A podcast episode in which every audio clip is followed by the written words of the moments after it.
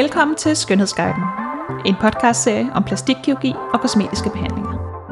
Under en traditionel fedtsugning bliver det fedt, man suger ud, smidt væk. Men med nye teknikker er det faktisk muligt at bruge fedtet til at give fylde andre steder på kroppen. Så i stedet for at fjerne det helt, kan man flytte det. Hos AK Nygaard tilbyder vi fedttransplantation til ansigtet, brysterne og kroppen. Og til at hjælpe os med at blive klogere på denne operation, har jeg vores plastikkirurg, Bo Sonic Rasmussen, med mig i studiet. Hej Bo. Hej Maria. I podcasten her vil du kunne høre om fedttransplantation, hvilke risici der er ved det, hvad man kan forvente, og hvordan resultaterne bliver. God fornøjelse.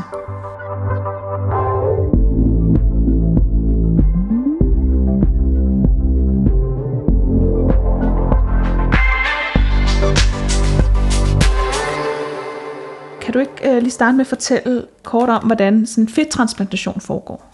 Jo, fedttransplantation er jo i princippet øh, en helt almindelig fedtsugningsoperation, hvor man bare i stedet for at kassere det fedt, man har suget, så vælger man at rense det og sprøjte det tilbage i patientens krop. Øh, og konceptet er, at man fjerner øh, et uønsket fedtdepot, øh, og så lægger man fedtet ind et sted, hvor man har lyst til noget mere øh, volumen eller fylde. Og det helt typiske er, at man øh, fedtsuger øh, flanker eller ridebukselår og inderside af lår eller knæ, og så øh, indsprøjter man det enten i brysterne eller mindre fedttransplantation til ansigtet, eller også en kropskonturering, hvor man kan forbedre formen på kroppen. Hvad er der af fordele og ulemper ved en fedttransplantation? Der er mange fordele forstået på den måde, at man jo lidt får en, en win-win forstået på den måde, at man både får lavet en fedtsugning på nogle områder, hvor man måske har nogle uønskede fedtdepoter, og så får man derudover også for eksempel gjort brysterne større mm. og med en pænere form. Det er jo en, en fordel. En anden fordel er, at resultatet er meget naturligt, og øh, det man ligesom kan se efter en 3-6 måneder, det er et, et holdbart resultat, det vil sige, at det forbliver til evig tid.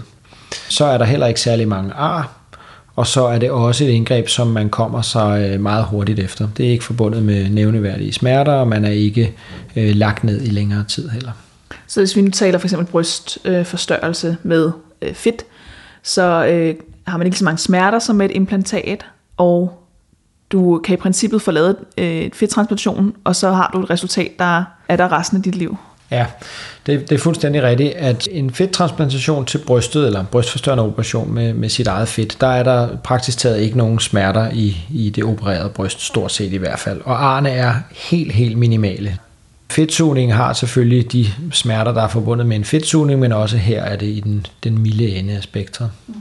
En anden stor fordel ved for eksempel brystforstørrelse med eget fedt øh, kontra implantat, det er jo, at man fuldstændig slipper for øh, alle de komplikationer, der kan komme til implantatkirurgi, mm. kapselskrumpning, rotation ved dråbeformede implantater osv. osv. Ja. Hvad er de største komplikationer ved fedttransplantation så? Jamen det er et af de indgreb, hvor der ikke rigtig er de helt store komplikationer. Det, det værste er ligesom, hvis man ikke synes, man oplever en stor nok forstørrelse. Derudover er der selvfølgelig komplikationer, og det kan være, at hvis man har sprøjtet lidt for meget fedt ind, eller at fedtet er blevet fordelt i for store klumper eller søer, så kan der være områder, hvor man får nogle øh, oliesyster, hedder det, eller nogle kalcifikationer, altså hvor noget af det fedtvæv, der er gået til grunde, det kalcificerer og bliver til nogle hårde øh, knuder inde i brystet, men det er meget sjældent. Okay, og det kan man også få øh, rettet op på? Ja, man kan sige, at der er ikke noget farligt ved det, så hvis ikke at det er noget, der generer, så gør man ikke noget ved det. Okay. Hvor, øh, hvor meget af det fedt, man indsprøjter, kan man regne med øh, forbliver der og overlever? Jamen, fedttransplantation er, øh, eller en af ulemperne kan man sige, det er, at det er et, et lidt uforudsigeligt indgreb, forstået på den måde, at det fedtvæv, man sprøjter ind, øh, overlever ikke fuldstændigt. Mm. Og det hænger sammen med, at når man fjerner fedtet, så mister det jo sin blodforsyning, og når man så sprøjter det ind igen i for eksempel brystet, så skal det ernære sig ved øh, at suge næring fra det væv, det bliver sprøjtet ind mm. i, indtil der kommer en ny blodforsyning. Og i den periode vil der være noget af fedtet, altså nogle af fedtcellerne, der ikke får næring nok, og så går de til grunde. Så det vil sige, hvis du for eksempel sprøjter 300 ml ind i et bryst, så vil noget af det fedt forsvinde. Efter cirka 3-6 måneder, der er det fedt, der forsvinder, det er forsvundet, så det resultat, man har efter cirka 3-6 måneder, det vil være et resultat, der holder resten af livet. Og det gode spørgsmål er jo så, hvor meget fedt kan man regne med holder. Og mm. der er en individuel variation fra patient til patient, men gennemsnitligt vil det ved en første operation være 50-60%, og hos nogle patienter mere, som overlever. Så, så ulempen vil altså være, at man ikke er helt sikker på, øh, hvor meget af det fedt, der overlever. Ja. Og hvordan resultatet så egentlig bliver. Ja, lige præcis. Og derfor skal man også ofte øh, altså forberede patienterne på, at hvis man skal have en regulær brystforstørrende operation, så er det oftest nødvendigt med to operationer. Okay, så det kan man godt allerede indstille sig på med det samme. Ja, det kan man gøre. Der er selvfølgelig ingen øh, krav om, at man skal Nej. opereres to gange, og er man glad og tilfreds efter det, man har opnået efter første operation, så er det jo helt fint. Øh, men det er jo en snak, man tager med sin kirurg om, hvad, der, hvad målsætningen er, og hvad der er realistisk, man kan opnå. Der er jo også nogen, der ikke har fedt nok til at kunne høste to gange, og så får de det, de kan få ja. ved en operation, og så er det det. Kan man være uheldig og risikere, at der er intet af fedtet, der overlever?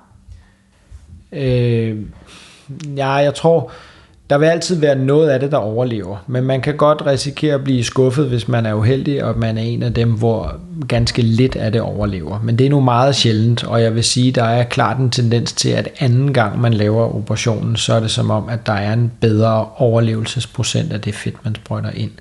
Men man skal gøre klart for sig selv, at man kan ikke forvente mere end en brystforstørrelse på 150-200 ml ved okay. en operation. Ja. Og så kan man så komme op på måske tæt på det dobbelte, hvis man gør det to gange. Så hvis man står og overvejer, om det skal være en fedttransplantation eller implantater på 800 ml eller lignende, så vil man ikke blive glad eller tilfreds med øh, fedttransplantation. Nej, det er helt korrekt. Så stor en forstørrelse vil man ikke kunne lave med sit eget fedt.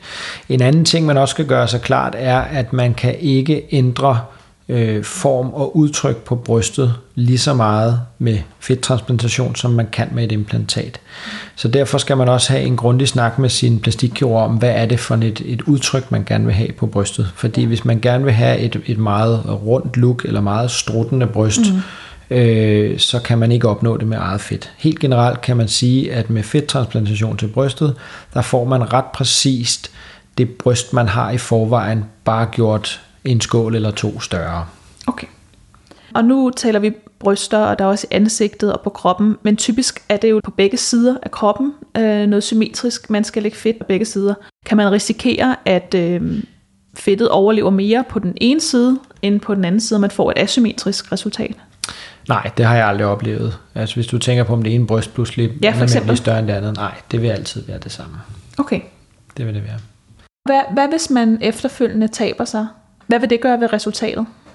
Ja, men fedttransplantation er jo et meget, meget naturligt øh, indgreb, forstået på den måde, at det fedt, du flytter, det vil jo også det nye sted opføre sig fuldstændig, som det ville have gjort der, hvor det blev fjernet fra. Mm. Og det vil sige, at har man fået lavet en fedttransplantation til for eksempel sit bryst, jamen tager man så på i vægt, så vil det forventeligt øh, også vokse, og derved vil brystet blive endnu større, men hvis man derimod også taber sig, så vil mm. det tilsvarende blive mindre så er det måske en god idé at ligge rimelig stabilt øh, i vægt, inden man får lavet sådan en greb. Ja, det kan man sige. Det er jo altid en fin idé at ligge vægt stabilt, men der sker jo ikke noget ved hverken det ene eller det andet, så det er ikke noget, der betyder noget. Men, men det giver ikke nogen mening at øh, tage 5-10 kilo på inden en operation for at have mere fedt at høste, og så tabe det bagefter. Det giver ikke nogen mening.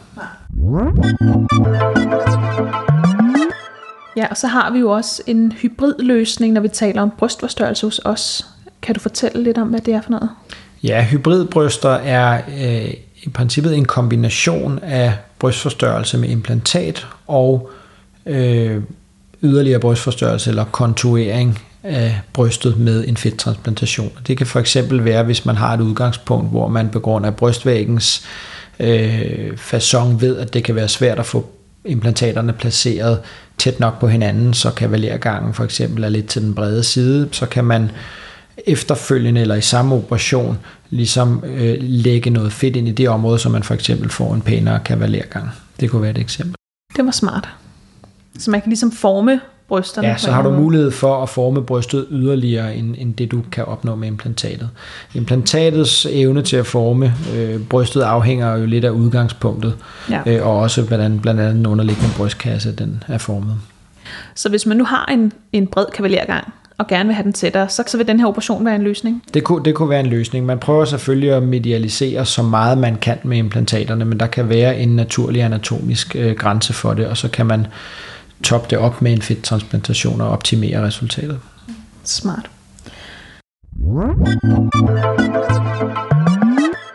Øh, når vi taler fedttransplantation, så er der jo rigtig mange, der tænker på Brazilian butt lift, som er en fedttransplantation til ballerne.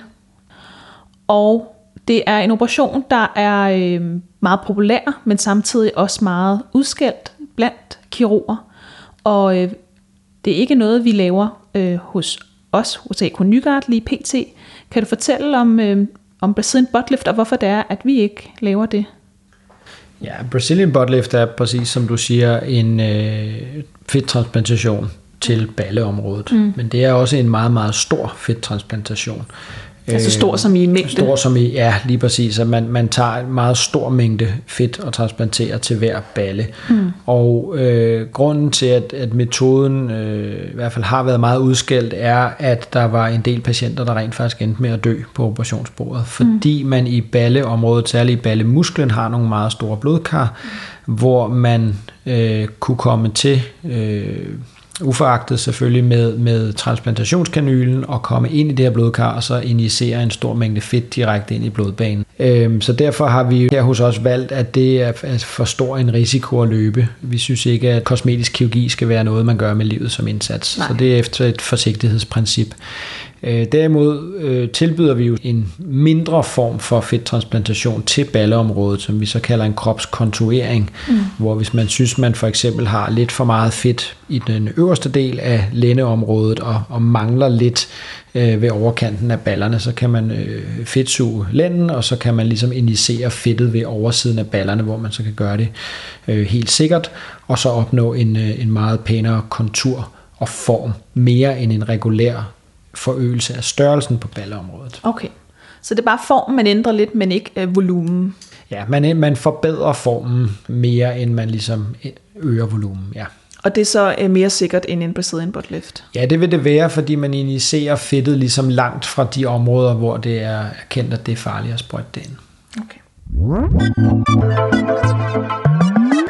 Generelt kan man sige, at fedttransplantation til ansigtet kan jo stort set bruges til alle de steder, hvor man også kan bruge filler. Mm.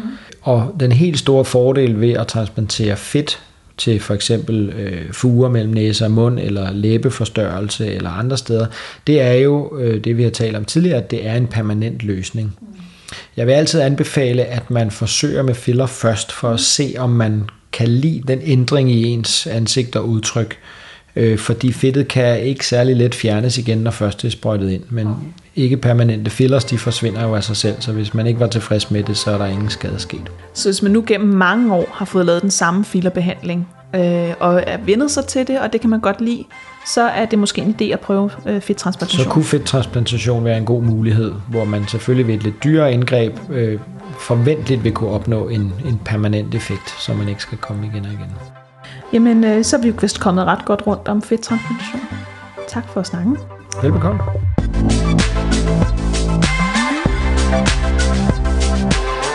Tak fordi du lyttede med til denne episode af Skønhedsguiden, der handlede om fedttransplantation. Hvis du overvejer at få transplanteret dit fedt fra et sted til et andet, så er du meget velkommen til at bestille en forundersøgelse hos en af vores plastikkirurger og høre mere om dine muligheder. Du kan bestille din forundersøgelse på vores hjemmeside www.aknygaard.dk eller ved at ringe til os på 70 27 57 57. Vi lyttes ved.